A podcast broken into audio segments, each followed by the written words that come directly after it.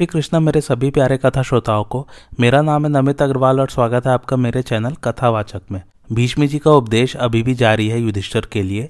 आइए आज की कथा आरंभ करते हैं। युधिष्ठर ने पूछा, पितामह, किसी को देखने और उसके साथ रहने पर किस प्रकार का स्नेह होता है तथा गायों का महात्म्य क्या है? भीष्म जी ने कहा, राजन, इस विषय में मैं तुमसे महर्षि च्यवन और नहुष के संवाद रूप प्राचीन इतिहास का वर्णन करूँगा। पूर्व काल की बात है भृगुवंश में उत्पन्न हुए महर्षि च्यवन ने महान व्रत का आश्रय ले, जल के भीतर रहना आरंभ किया। वे अभिमान, क्रोध, हर्ष और शोक का परित्याग करके दृढ़ता पूर्वक व्रत का पालन करते हुए बारह वर्षों तक जल के भीतर रहे। उन्होंने संपूर्ण प्राणियों तथा विशेषतः जलचरों पर पूर्ण विश्वास जमा लिया। एक बार वे देवताओं को प्रणाम करके अत्यंत पवित्र होकर गंगा और यमुना के जल में प्रविष्ट हुए और वहाँ काष्ट की भांति स्थिर भाव से बैठ गए। गंगा यमुना के भयंकर वेग को, जिसमें भीषण गर्जना हो रही थी, वे अपने मस्तक पर सहने लगे। किंतु गंगा, यमुना आदि नदियाँ और सरोवर ऋषि की केवल परिक्रमा करते थे, उन्हें कष्ट नहीं पहुंचाते थे। वे कभी पानी के भीतर काट की नाइस हो जाते और कभी उसके ऊपर खड़े हो जाते थे। जल में रहने वाले जीवों के वे बड़े प्रिय हो गए थे। इस तरह उन्हें पानी में रहते बहुत दिन बीत गए। तदंतर एक समय मछलियों से जीविका चलाने वाले बहुत से मल्लाह मछली पकड़ने का निश्चय करके जाल हाथ में लिए हुए जहाँ वे मुनि थे, उसी स्थान पर आए। उन्होंने बहुत चेष्टा करके गंगा और यमुना के जल में जाल बिछा दिया। उनका जाल दूर तक फैला और नए सूत का बना हुआ था। उसकी चौड़ाई भी बहुत अधिक थी, तथा वह अच्छी तरह से बनाया हुआ और मज़बूत था। थोड़ी देर बाद वे सभी मल्लाह निडर होकर पानी में उतर गए और सब मिलकर जाल को खींचने लगे। उस जाल में उन्होंने मछलियों के साथ ही दूसरे जल जंतुओं को भी बाँध लिया था। जब जाल खींचा गया तो उसमें मत्स्यों से घिरे हुए भ्रघुनंदन चवन मुनि भी खिंच आए। उनका सारा शरीर नदी के सेवार से भरा हुआ था। उनकी मूछ दाढ़ी और जटाएँ हरे रंग की हो गई थी, तथा उनके अंगों में शंख आदि जलचरों के नख लगने से चित्र सा बन गया था। उन वेदों के पारगामी महर्षि को जाल के साथ खिंच आए देख सभी मल्ला हाथ जोड़े पृथ्वी पर पड़ गए और चरणों में सिर रखकर प्रणाम करने लगे। उधर जाल के आकर्षण से अत्यंत खेद, त्रास और स्थल का स्पर्श होने के कारण बहुत से मत्स्य मर गए। मुनि ने जब मत्स्यों का यह संहार देखा तो उन्हें बड़ी दया आई और वे बारंबार लंबी सांस खींचने लगे। यह देखकर मल्लाहों ने कहा, महामुनि, हमने अनजान में जो पाप किया है, उसको क्षमा करके आप हम पर प्रसन्न होइए और बताइए हम आपको कौन सा प्रिय कार्य करें। उनके इस प्रकार पूछने पर मछलियों के बीच में बैठे हुए चैवन मुनि ने कहा, मल्लाहो, इस समय जो मेरा सबसे बड़ा काम है, उसे ध्यान देकर सुनो। यदि ये मत्स्य जीवित रहेंगे, तभी मैं जीवन धारण करूँगा, अन्यथा इनके साथ ही मैं अभी प्राण त्याग दूँगा। ये मेरे सहवासी रहे हैं। मैं बहुत दिनों तक इनके साथ जल में रह चुका हूँ, अतः अब इन्हें त्याग नहीं सकता। मुनि की यह बात सुनकर निषादों को बड़ा भय हुआ। वे थर थर कांपने लगे और उनके मुँह का रंग फीका पड़ गया। उसी अवस्था में जाकर उन्होंने यह सारा समाचार राजा नहुष से निवेदन किया। यह समाचार सुनकर और मुनि की ऐसी अवस्था जानकर राजा नहुष अपने मंत्री और पुरोहित को साथ ले तुरंत वहाँ आ पहुँचे। उन्होंने पवित्र भाव से हाथ जोड़कर महात्मा च्यवन मुनि को अपना परिचय दिया और उनकी विधिवत पूजा करके कहा, विप्रवर, बताइए मैं आपका कौन सा प्रिय कार्य करूँ? चवन ने कहा, राजन, मछली से जीविका चलाने वाले इन मल्लाहों ने आज बड़ा भारी परिश्रम किया है। अतः आप इन्हें मेरी और इन मछलियों की कीमत दीजिए। नहुष ने पुरोहित से कहा, पुरोहित जी भृगु नंदन च्यवन जी जैसी आगे दे रहे हैं, उसके अनुसार इनके बदले मल्लाहों को एक हज़ार स्वर्ण मुद्रा दे दीजिए। चवन ने कहा, राजन, एक हज़ार स्वर्ण मुद्रा मेरा उचित मूल्य नहीं है, आप इन्हें उचित मूल्य दीजिए। नहुष ने कहा, पुरोहित जी, आप निषादों को एक लाख स्वर्ण मुद्रा दे डालिए। फिर चवन मुनि को लक्ष्य करके कहा, भगवान, यह आपके योग्य मूल्य होगा या आप और कुछ चाहते हैं? चवन ने कहा, राजन, मेरा मूल्य एक लाख मुद्रा न लगाइए मंत्रियों के साथ विचार करके मेरे योग्य कीमत दीजिए। नहुष ने कहा, पुरोहित जी तो फिर इन मलाहों को एक करोड़ मुद्रा दीजिए, और यदि यह भी योग्य मूल्य न हो तो और अधिक देना चाहिए। चवन ने कहा, राजन, एक करोड़ या इससे अधिक मुद्रा भी मेरे योग्य नहीं है। आप ब्राह्मणों के साथ विचार करके उचित मूल्य दीजिए। नहुष ने कहा, विप्रवर, यदि ऐसी बात है तो मेरा आधा या समूचा राज्य ही निषादों को दे डालिए। मेरी समझ में यह आपके योग्य मूल्य होगा, अथवा आपका क्या विचार है? चवन ने कहा आपका आधा या समूचा राज्य भी मैं अपने लिए उचित मूल्य नहीं समझता। आप ऋषियों के साथ विचार कीजिए और फिर जो मेरे योग्य प्रतीत हो, वही कीमत दीजिए। भीष्म जी कहते हैं, युधिष्ठर, महर्षि का वचन सुनकर राजा नहुष को बड़ा खेद हुआ। वे मंत्री और पुरोहित के साथ इस विषय पर विचार करने लगे। इतने ही में फल मूल का भोजन करने वाले एक वनवासी मुनि, जिनका जन्म गाय के पेट से हुआ था, राजा नहुष के समीप आए और उन्हें संबोधित करके कहने लगे, महाराज, ये ऋषि जिस प्रकार संतुष्ट होंगे, वह उपाय मुझे मालूम है। मैं इन्हें बहुत शीघ्र संतुष्ट कर दूँगा। नहुष ने कहा महर्षि भृगुनंदन चवन मुनि का जो इनके योग्य मूल्य हो, वह बतलाइए और हमारे राज्य तथा कुल का उद्धार कीजिए। मैं अपने मंत्री और पुरोहित के साथ अगाध दुख के समुद्र में डूब रहा हूँ। आप नौका बनकर हमें पार लगाइए, इनके योग्य मूल्य का निर्णय कर दीजिए। भीष्म जी कहते हैं, युधिष्ठर, राजा नहुष की बात सुनकर वे महाप्रतापी मुनि, राजा और उनके मंत्रियों को आनंदित करते हुए बोले, महाराज, ब्राह्मण सब वर्णों में उत्तम है। उनका और गायों का कोई मूल्य नहीं लगाया जा सकता, इसलिए आप इनकी कीमत में एक गाय दे दीजिए। महर्षि की बात सुनकर मंत्री और पुरोहित सहित राजा को बड़ी प्रसन्नता हुई। वे उत्तम व्रत का पालन करने वाले भृगुनंदन च्यवन मुनि के पास जाकर उन्हें अपनी वाड़ी द्वारा तृप्त करते हुए से बोले, ब्रह्मर्षि, मैंने एक गाय देकर आपको खरीद लिया, अतः आप उठने की कृपा करें।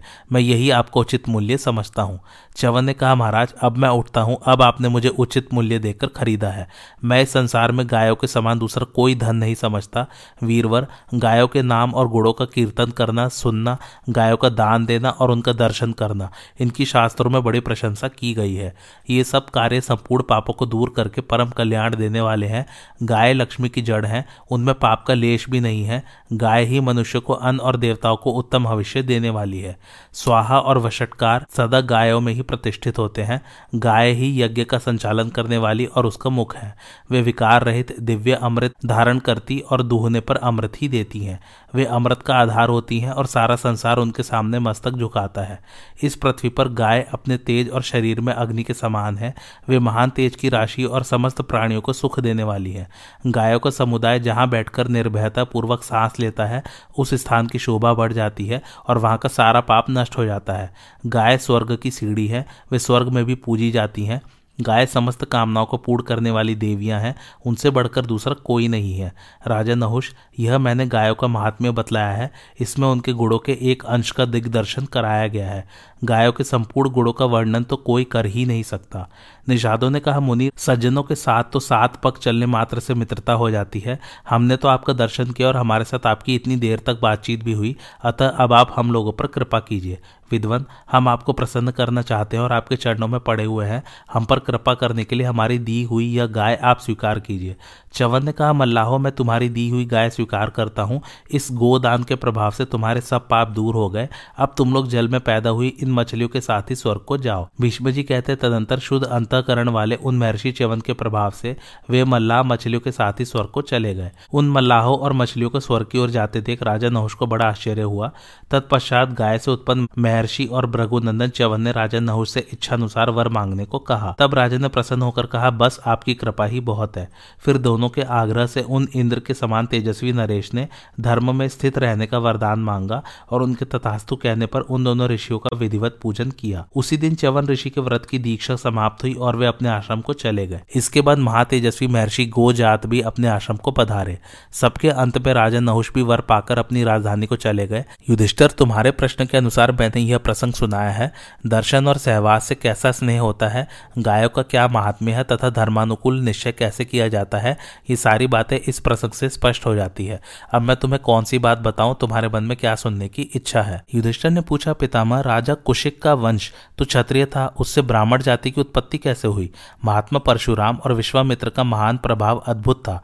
राजा कुशिक और महर्षि ऋचिक, यही अपने अपने वंश के प्रवर्तक थे। उनके पुत्र जमदग्नि और गाधी को लांघकर उनके पौत्र परशुराम और विश्वामित्र में ही यह विजातीयता का दोष क्यों आया? इसका रहस्य बतलाइए। भीष्म जी ने कहा, भारत, इस विषय में राजा कुशिक और महर्षि चवन के संवाद रूप प्राचीन इतिहास का उदाहरण दिया जाता है। पूर्व काल में भ्रघुवंशी महर्षि चवन को यह बात मालूम हुई कि हमारे वंश में कुशिक वंश की कन्या के संबंध से क्षत्रियत्व का महान दोष आने वाला है। यह जानकर उन्होंने कुशिक के समस्त कुल को भस्म कर डालने का विचार किया और राजा कुशिक के पास जाकर कहा, राजन, मैं यह तुम्हारे साथ कुछ काल तक रहना चाहता हूँ। यह सुनकर राजा ने महर्षि को बैठने के लिए आसन दिया और स्वयं उनके पैर धोने के लिए जल निवेदन किया। इसके बाद अर्घ्य आदि देने की संपूर्ण क्रियाएँ पूर्ण की। तदंतर उन्होंने शांत भाव से महर्षि को विधिवत मधुपर भोजन कराया और हाथ जोड़कर कहा, भगवान, हम दोनों पति पत्नी आपके अधीन है, बताइए हम आपकी क्या सेवा करें? राज्य, धन, गाय और यज्ञ के निमित्त दान, जो कुछ आप लेना चाहे, वह सब हम देने को तैयार है। मेरा यह महल, यह राज्य और यह राज्य सिंहासन सब आपका है। आप ही राजा है, इस पृथ्वी का पालन कीजिए। मैं तो सदा आपकी आज्ञा में रहने वाला सेवक हूँ। राजा के इस प्रकार कहने पर महर्षि च्यवन ने बहुत प्रसन्न होकर कहा राजन, मुझे राज्य, धन, गाय, देश और यज्ञ की भी इच्छा नहीं है। मेरी बात सुनिए। यदि आप दोनों पसंद करें तो मैं एक नियम आरंभ करूँगा। उस समय आप लोगों को सावधानी के साथ निर्भयता पूर्वक मेरी सेवा करनी पड़ेगी। मुनि की बात सुनकर राज दंपति को बड़ा हर्ष हुआ। उन्होंने उत्तर दिया, बहुत अच्छा हम आपकी सेवा करेंगे। तदंतर राजा कुशिक महर्षि च्यवन को बड़े आनंद के साथ अपने महल के भीतर ले गए और एक सुंदर कमरा दिखाकर बोले, तपोधन, यह शैया बिछी हुई है, आप इच्छानुसार यहाँ आराम कीजिए। हम लोग यथाशक्ति आपको प्रसन्न रखने की चेष्टा करेंगे। इस प्रकार बातें होते होते सूर्यास्त हो गया। तब महर्षि ने राजा को अन्न और जल लाने की आज्ञा दी। जो आगे कहकर राजा वहाँ से गए और जो भोजन तैयार था उसे लाकर उन्होंने मुनि के सामने प्रस्तुत कर दिया। मुनि ने भोजन करके राजा और रानी से कहा, अब मुझे नींद सता रही है, मैं सोना चाहता हूँ। तुम लोग मुझे सोते समय न जगाना और सदा जागकर मेरे दोनों पैर दबाते रहना। धर्मात्मा कुशिक ने निर्भय होकर कहा अच्छा हम ऐसा ही करेंगे। इस प्रकार राजा को सेवा का आदेश देकर महर्षि च्यवन 21 दिनों तक एक ही करवट से सोते रहे और राजा कुशिक अपनी स्त्री सहित बिना खाए पिए निरंतर उनकी सेवा में लगे रहे। महर्षि की उपासना करने में उन्हें बड़ी प्रसन्नता होती थी। बाईसवें दिन महातपस्वी च्यवन मुनि अपने आप उठे और राजा से कुछ कहे बिना ही महल से बाहर चले गए। दोनों राज दंपति भूख और परिश्रम से दुर्बल हो गए थे तो भी मुनि को जाते देख वो उनके पीछे पीछे गए। किंतु उन मुनि शेष ने उनकी ओर आँख उठाकर देखा तक नहीं। उन दोनों के देखते देखते महर्षि अंतर्धान हो गए और राजा खिन होकर पृथ्वी पर गिर पड़े। थोड़ी देर बाद वे किसी तरह अपने को संभाल कर उठे और रानी को साथ ले पुनः मुनि को ढूँढने का प्रयत्न करने लगे। जब कहीं भी महर्षि दिखाई न पड़े तो राजा अपनी स्त्री सहित थक कर लौट आए। उस समय उन्हें बड़ा संकोच हो रहा था। नगर में पहुंचकर वे किसी से कुछ बोले नहीं, केवल दीन भाव से मुनि के चरित्र पर मन ही मन विचार करने लगे। उन्होंने सूने हृदय से महल में प्रवेश किया, किंतु वहाँ जाते ही भृगुनंदन च्यवन जी उन्हें उसी पलंग पर सोए दिखाई दिए। ऋषि को देखकर वे दोनों बड़े आश्चर्य में पड़े। उनकी सारी थकावट दूर हो गई और फिर पहले की भांति वे यथास्थान बैठकर मुनि के पैर दबाने लगे। अब की बार वे महामुनि दूसरी करवट से सो रहे थे। जब उतना ही इक्कीस दिन का समय बीत गया, तब वे स्वयं ही जागे। राजा और रानी उनके भय से शंकित थे, अतः उन्होंने अपने मन में तनिक भी विकार नहीं आने दिया। जागते ही ऋषि ने कहा, अब मैं स्नान करूँगा, तुम लोग मेरे शरीर में तेल की मालिश करो। यद्यपि वे दोनों भूख और थकावट से दुर्बल हो गए थे तो भी बहुत अच्छा कहकर आनंद से बैठे हुए ऋषि के शरीर में चुपचाप तेल मलने लगे। किंतु महातपस्वी च्यवन जी ने अपने मुँह से एक बार भी यह नहीं कहा कि बस करो, अब मालिश पूरी हो गई। इतने पर भी जब राजा और रानी के मन में उन्होंने कोई विकार नहीं देखा तो सहसा उठकर वे स्नानागार में चले गए। वहाँ स्नान के लिए राजोचित सामग्री पहले से ही तैयार करके रखी गई थी, किंतु वे उसका किंचित भी उपयोग न करके राजा के देखते देखते वहीं अंतर्धान हो गए। फिर भी उन दोनों दंपति ने इसके लिए कोई बुरा नहीं माना। तदंतर ऋषि ने स्नान करके पुनः राजा और रानी को दर्शन दिया। उन्हें आए देख उन दोनों का मुख प्रसन्नता से खेल उठा और वे हाथ जोड़कर बोले, भगवान, भोजन तैयार है। मुनि ने कहा, ले आओ। आज्ञा पाकर दोनों पति पत्नी ने गृहस्थों और वनवासियों के भोजन करने योग्य भांति भांति की सामग्री लाकर मुनि के सामने रखी। मुनि ने वह सब लेकर शैया और बिछौनों सहित एक स्थान पर रखा और उसे उत्तम वस्त्रों से ढक दिया। तत्पश्चात भोजन सामग्री सहित उन सब वस्त्रों में उन्होंने आग लगा दी और राजा रानी के देखते देखते वे फिर अंतर्धान हो गए। किंतु इतने पर भी उन दोनों बुद्धिमान दंपति ने क्रोध नहीं किया। राजर्षि कुशिक सारी रात रानी के साथ चुपचाप बैठे रह गए। जब इतने प्रयास के बाद भी महर्षि चवन राजा का को कोई छिद्र न देख सके तो फिर उनसे बोले, तुम स्त्री सहित रथ में जुट जाओ और उसमें मुझे बिठाकर मैं जहाँ कहूँ वहाँ ले चलो। राजा ने निशंक होकर कहा, बहुत अच्छा। और वे एक बहुत बड़ा रथ तैयार करके ले आए। उसमें बाई और बोझ ढोने के लिए रानी को लगाकर स्वयं दाहिनी ओर जुट गए। उस रथ पर उन्होंने एक ऐसा चाबुक भी रख दिया जिसमें आगे की ओर तीन शाखाएँ थी और जिसका अग्रभाग सुई की नोक के समान तीखा था। यह सब तैयारी करके उन्होंने मुनि से पूछा, भगवान, बताइए रथ किस ओर चले? जहाँ जाने के लिए आप आज्ञा देंगे, वही आपका रथ जाएगा। राजा के इस प्रकार पूछने पर चवन ने कहा, तुम यहाँ से बहुत धीरे धीरे एक एक कदम उठाकर चलो। यह ध्यान रखो कि मुझे कष्ट न होने पावे, हर तरह से आराम पहुँचे। साथ ही किसी राहगीर को रास्ते पर से हटाना नहीं चाहिए। मेरी इच्छा है कि सब लोग तुम्हें रथ खींचते देखे और मैं उन्हें धन बांटूं। मार्ग में जो ब्राह्मण मुझसे कुछ मांगेंगे, उन्हें धन और रत्न आदि सभी मनोवांछित वस्तुएँ दान करूँगा। अतः इन सब बातों का प्रबंध कर लेना। मुनि की बात सुनकर राजा ने अपने सेवकों से कहा, मुनि जिस जिस वस्तु के लिए आगे दे, वह सब निशंक होकर देना। राजा की इस आज्ञा के अनुसार नाना प्रकार के रत्न, स्त्रियाँ, वाहन, बकरे, भेड़े, सुवर्ण और पर्वताकार, गजराज, ये सब मुनि के पीछे पीछे चले। साथ में राजा के सभी मंत्री भी थे। उस समय सारा नगर आर्थ होकर हाहाकार कर रहा था। इतने ही में मुनि ने सहसा चाबुक उठाया और उसकी तीखी नोक से राजा और रानी की पीठ तथा कमर में प्रहार किया। फिर भी वे निर्विकार भाव से उस रथ को खींचते रहे। पचास रात तक उपवास करने के कारण वे अत्यंत दुर्बल हो गए थे। उनका सारा शरीर काँप रहा था। तथापि वे वीर दंपत्ति किसी तरह साहस करके उस रथ का बोझ ढो रहे थे। उनके शरीर पर चाबुक की मार से अनेकों घाव हो गए थे और उनसे खून की धारा बह रही थी। खून से लथपथ होने के कारण वे खिले हुए पलाश के वृक्षों की भांति दिखाई देते थे। उनकी दशा देखकर पूर्ववासियों को बहुत दुख हो रहा था, किंतु मुनि के श्राप से भयभीत होकर कोई कुछ बोल न सके। वे परस्पर कहने लगे, भाइयों, शुद्ध अंतकरण वाले इन महर्षि की तपस्या का बल तो देखो। इनकी शक्ति अद्भुत है तथा राजा और रानी का धैर्य भी कैसा अनोखा है। ये इतने थके होने पर भी कष्ट उठाकर इस रथ को खींच रहे हैं। और भृगुनंदन च्यवन अभी तक इनमें जरा भी विकार नहीं पा सके हैं। भीष्म जी कहते हैं, युधिष्ठर, मुनिवर च्यवन जी जब किसी तरह राजा रानी के मन में मैल न देख सके तो वे कुबेर की तरह उनका सारा धन लुटाने लगे। किंतु इस कार्य में भी राजा कुशिक बड़ी प्रसन्नता के साथ ऋषि की आज्ञा का पालन करने लगे। यह सब देखकर मुनिवर च्यवन बहुत संतुष्ट हुए और उस उत्तम रथ से उतरकर उन दोनों दंपति को उन्होंने भार ढोने के कार्य से मुक्त कर दिया। तदंतर वे स्नेह भरी गंभीर वाणी में बोले, मैं तुम दोनों को उत्तम वर देना चाहता हूँ, बतलाओ क्या दूँ?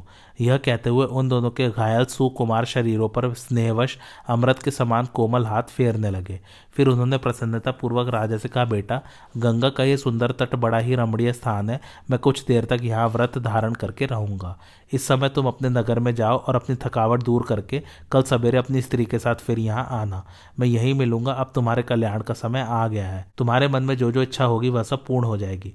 मुनि के ऐसा कहने पर राजा कुशिक ने मनी मन अत्यंत प्रसन्न होकर कहा, महाभाग आपने हम लोगों को पवित्र कर दिया हम दोनों की तरुण अवस्था हो गई। तथा हमारा शरीर सुंदर और बलवान हो गया। आपने हम दोनों के शरीर पर चाबुक मारकर जो जो घाव कर दिए थे, वे भी अब नहीं दिखाई देते। मैं तो अब बिल्कुल स्वस्थ हो गया और अपनी इस रानी को भी अप्सरा के समान सुंदरी देख रहा हूँ। यह सब आपकी कृपा का फल है। आप जैसे तपस्वी में ऐसी शक्ति का होना आश्चर्य की बात नहीं है। ऐसा कहकर मुनि के आगे ले राजर्षि कुशिक उन्हें प्रणाम करके नगर की ओर चले। उस समय उनके मंत्री और पुरोहित भी उनके साथ थे। नगर में प्रवेश करके उन्होंने पूर्वाना काल की संपूर्ण क्रियाएँ संपन्न की और स्त्री सहित भोजन करके रात्रि में पलंग पर शयन किया। उस समय वे मुनि के दिए हुए नूतन शरीर और नई शोभा से युक्त होने के कारण बहुत प्रसन्न थे।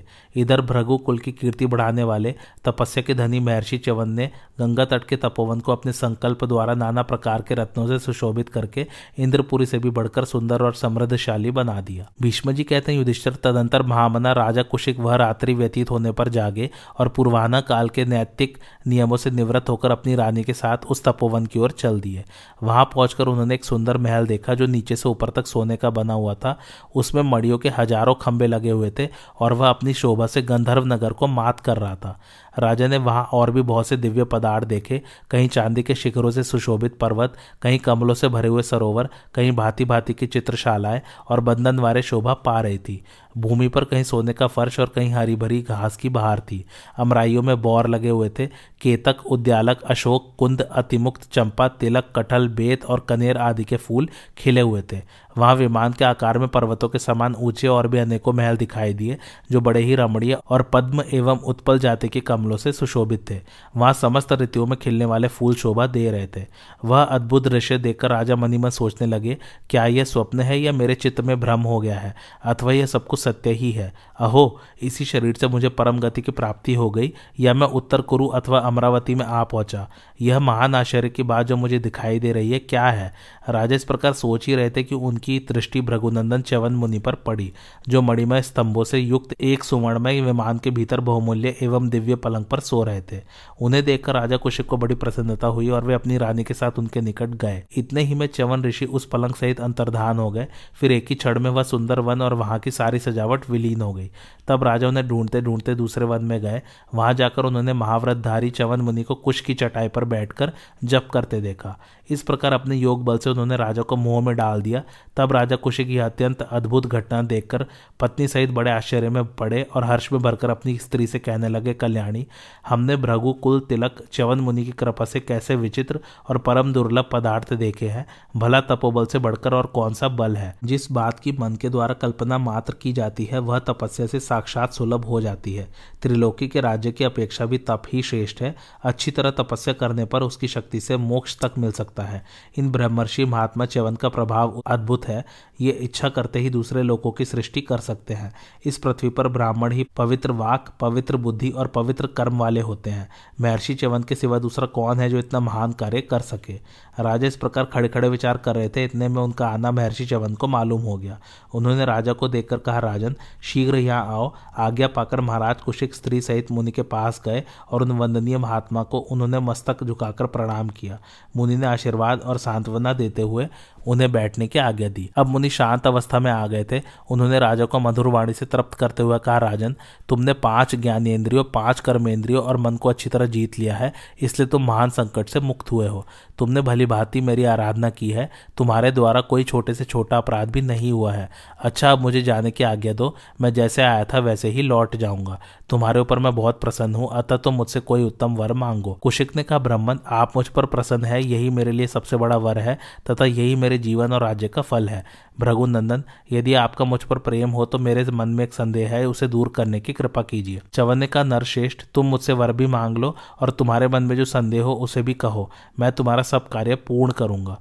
कुशिक ने कहा, भार्गव, यदि आप प्रसन्न हो तो मुझे यह बताइए कि आपने मेरे घर पर इतने दिनों तक क्यों निवास किया था? मैं इसका कारण सुनना चाहता हूँ। इक्कीस दिनों तक एक करवट से शयन किया, फिर उठने पर बिना कुछ बोले बाहर चल देना, सहसा अंतर्धान हो जाना, फिर दर्शन देकर इक्कीस दिनों तक दूसरी करवट से सोते रहना, उठने पर तेल की मालिश कराना, फिर अंतर्धान होकर चल देना। पुनः महल में आकर भांति भांति के भोजन को एकत्रित करना और उसमें आग लगाकर जला देना, फिर सहसा रथ पर सवार हो बाहर नगर की यात्रा करना, धन लुटाना एवं वन में अनेकों सुवर्णमय महलों तथा मड़ी और मूंगों के पाए वाले पलंगों का दिखलाना और अंत में सबको अदृश्य कर देना। आपके इन कार्यों का मैं यथार्थ कारण सुनना चाहता हूँ। चवन ने कहा राजन, जिस कारण से मैंने ये सब काम किए थे, उसे आद्योपांत सुनो।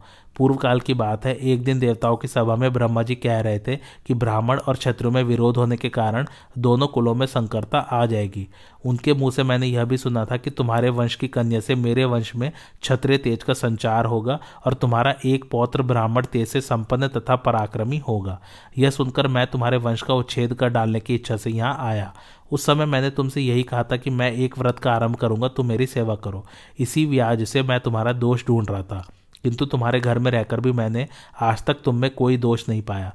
इक्कीस दिन तक सोता रहा, पर तुमने या तुम्हारी स्त्री ने मुझे जगाने का साहस नहीं किया। फिर मैं अंतर्धान हुआ और पुनः तुम्हारे घर में आकर योग का आशय ले इक्कीस दिनों तक सोया।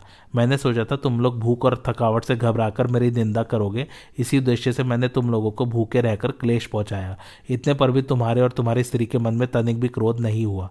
इससे मैं तुम लोगों के ऊपर बहुत संतुष्ट हुआ। इसके बाद जो मैंने भोजन मंगाकर जलाया, उसके भीतर भी यही उद्देश्य छिपा था कि तुम ढहा के कारण मुझ पर क्रोध करोगे। किंतु मेरे उस बर्ताव को भी तुमने सह लिया। तदंतर मैंने रथ पर बैठकर कहा, तुम स्त्री सहित आकर मेरा रथ खींचो। इस कार्य को भी तुमने निर्भय होकर पूर्ण किया। फिर जब मैं तुम्हारा धन लुटाने लगा तो भी तुम क्रोध के वशीभूत नहीं हुए। इन सब बातों से मुझे तुम्हारे ऊपर बड़ी प्रसन्नता हुई। अतः मैंने तुम्हें संतुष्ट करने के लिए ही इस वन में स्वर्ग का दर्शन कराया है। राजन, इस वन में तुमने जो दिव्य दृश्य देखा, वह स्वर्ग की एक झांकी थी। तुमने अपनी रानी के साथ इसी शरीर से कुछ देर तक स्वर्गीय सुख का अनुभव किया है। यह सब मैंने तुम्हें तप और धर्म का प्रभाव दिखलाने के लिए ही किया है। ये बातें देखने पर तुम्हारे मन में जो इच्छा हुई है, वह भी मुझे मालूम हो गई। तुम सम्राट और इंद्र के पद को भी तृणवत मानकर ब्राह्मणत्व पाना चाहते हो और तप की अभिलाषा करते हो। तप और ब्राह्मणत्व के संबंध में अभी तुम जो विचार प्रकट कर रहे थे, वह बिल्कुल ठीक है। वास्तव में ब्राह्मण होना दुर्लभ है। ब्राह्मण होने पर भी ऋषि होना और ऋषि होने पर भी तपस्वी होना तो और भी दुर्लभ है। तुम्हारी यह इच्छा पूर्ण होगी। भृगुवंशों के तेज से तुम्हारा वंश ब्राह्मणत्व को प्राप्त होगा। तुम्हारा पौत्र अग्नि के समान तेजस्वी और तपस्वी ब्राह्मण होगा। वह तीनों लोगों को अपने प्रभाव से आतंकित करेगा। यह मैं तुमसे सच्ची बात बता रहा हूँ।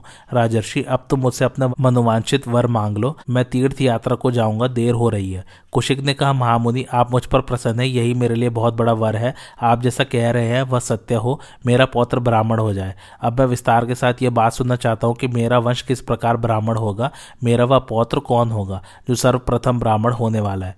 चवन का नरश्रेष्ठ, यह बात तुम्हें अवश्य बताने की योग्य है, सुनो। क्षत्रिय लोग सदा से ही भृगुवंशी ब्राह्मणों के यजमान है, किंतु प्रारब्धवश आगे चलकर उनमें फूट हो जाएगी। इसलिए वे देव की प्रेरणा से समस्त भृगुवंशियों का संहार कर डालेंगे, गर्भ के बच्चे तक को जीवित नहीं छोड़ेंगे। तदंतर मेरे वंश में उत्पन्न महर्षि उर्व के एक ऋचिक नामक पुत्र होगा। उसके पास प्रारब्धवश समस्त क्षत्रियों का अंत करने के लिए संपूर्ण धनुर्वेद मूर्तिमान होकर उपस्थित होगा। उस धनुर्वेद को ग्रहण करके ऋचिक मुनि अपने पुत्र जमदग्नि को उसकी शिक्षा देंगे। जमदग्नि अपनी तपस्या से शुद्ध अंतकरण वाले होंगे और उस धनुर्वेद को धारण करेंगे। वे तुम्हारे कुल का कल्याण करने के लिए तुम्हारे तुम्हारे वंश की कन्या का पाड़ी ग्रहण करेंगे। वह कन्या राजा गाधी की पुत्री और तुम्हारी पौत्री होगी। उसके गर्भ से महर्षि जमदग्नि क्षत्रिय धर्म का आचरण करने वाला पुत्र उत्पन्न करेंगे और वे ही महाराज गाधी को विश्वामित्र नामक एक परम धार्मिक पुत्र प्रदान करेंगे, जो क्षत्रिय होकर भी ब्राह्मण धर्म का पालन करने वाला बृहस्पति के समान तेजस्वी और महान तपस्वी होगा। इस प्रकार ब्राह्मण के कुल में क्षत्रिय और क्षत्रिय के कुल में ब्राह्मण के उत्पन्न होने में दो स्त्रियाँ कारण बनेंगी। यह सब कुछ ब्रह्मा जी की प्रेरणा से होगा। तुम्हारी तीसरी पीढ़ी ब्राह्मण हो जाएगी और तुम पवित्र आत्मा भृगुवंशों के संबंधी बनोगे। भीष्म जी कहते हैं, महात्मा चवन मुनि का वचन सुनकर राजा कुशिक बहुत प्रसन्न हुए। तदंतर महातेजस्वी चवन ने उन्हें वर मांगने के लिए पुनः प्रेरित किया। तब राजा ने कहा, महामुनि, मेरा कुल ब्राह्मण हो जाए और उसका मन धर्म में लगा रहे।